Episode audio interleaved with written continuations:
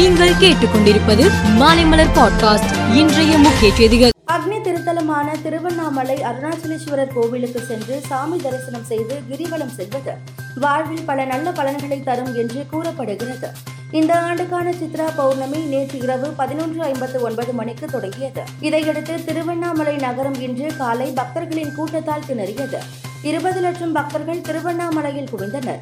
பக்தர்கள் அண்ணாமலைக்கு அரோகரா உண்ணாமலை அம்மனுக்கு அரோகரா என்று பக்தி கோஷம் முழங்கி செல்கின்றனர். தமிழகத்திலிருந்து ஹஜ் பயணம் செல்லக்கூடிய பயனாளிகளுக்கு தடுப்பூசி செலுத்த ஏதுவாக வரும் பதினைந்தாம் தேதி முதல் இருபத்தி ஐந்தாம் தேதி வரை பத்தொன்பது இடங்களில் தடுப்பூசி முகாம்கள் அமைக்கப்படும் என மருத்துவ மற்றும் மக்கள் நல்வாழ்வுத்துறை அமைச்சர் மா. சுப்பிரமணியன் தெரிவித்தார். சென்னை மெட்ரோ ரயில் பணிகள் காரணமாக கோடம்பாக்கத்தில் நாளை முதல் ஒரு வார காலத்துக்கு சோதனை அடிப்படையில் போக்குவரத்தில் மாற்றங்கள் செய்யப்பட்டு இருக்கிறது.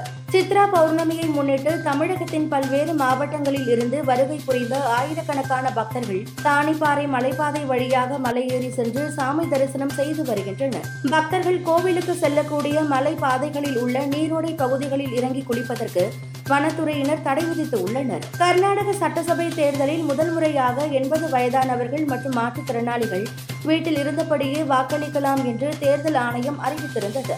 வீட்டில் இருந்தபடியே வாக்களிக்க மாநிலம் முழுவதும் தொன்னூற்றி ஒன்பதாயிரத்து ஐநூற்று இருபத்தி ஒன்பது பேர் விண்ணப்பித்திருந்தனர். இதுவரை கர்நாடகத்தில் எண்பத்தி ஏழாயிரத்து ஐநூற்று ஒரு பேர் வீட்டில் இருந்தவாறு வாக்களித்து ஜனநாயக கடமையாற்றி இருப்பதாக தேர்தல் ஆணையம் அறிவித்து உள்ளது கர்நாடக சட்டசபை தேர்தலையொட்டி அரசியல் கட்சிகளின் தலைவர்கள் தீவிர பிரச்சாரத்தில் ஈடுபட்டு வருகிறார்கள். சோனியா காந்தி நாளை கர்நாடக தேர்தல் பிரச்சார களத்தில் குதிக்கிறார்.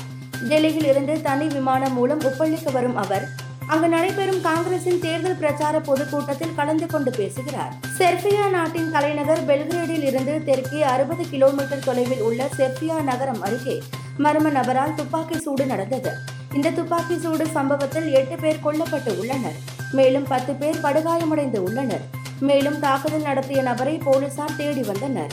உக்ரைனுக்கு புதிதாக சுமார் முன்னூறு மில்லியன் டாலர் மதிப்பிலான ராணுவ உதவிகளை அமெரிக்கா அறிவித்து உள்ளது இதில் ராக்கெட் லான்ச்சர்கள் கூடுதல் ஹோவிச்சர்கள் பீரங்கிக்கான வெடிமருந்துகள் ஆகியவையும் இத்தொகுப்பில் அடங்கும். ரஷ்யா உக்ரைன் மீது படையெடுக்க துவங்கியதில் இருந்து இதுவரை அமெரிக்கா இரண்டு லட்சம் கோடி ரூபாய்க்கும் அதிகமான பாதுகாப்பு உதவிகளை வழங்கியுள்ளது குறிப்பிடத்தக்கது.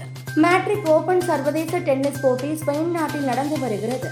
இதில் நேற்று நடந்த ஆண்கள் இரட்டையர் பிரிவில் அரையிறுதி ஆட்டம் ஒன்றில் ரோகன் போபண்ணா மேத்யூ எப்டன் ஜோடி சரிவில் இருந்து மீண்டு சாண்டியாகோ கான்சலஸ் ரோஜர் வாசலின் இணையை வீழ்த்தி இறுதிப் போட்டிக்குள் நுழைந்தது. மேலும் செய்திகளுக்கு மாலை மலர் பாட்காஸ்டை பாருங்கள்.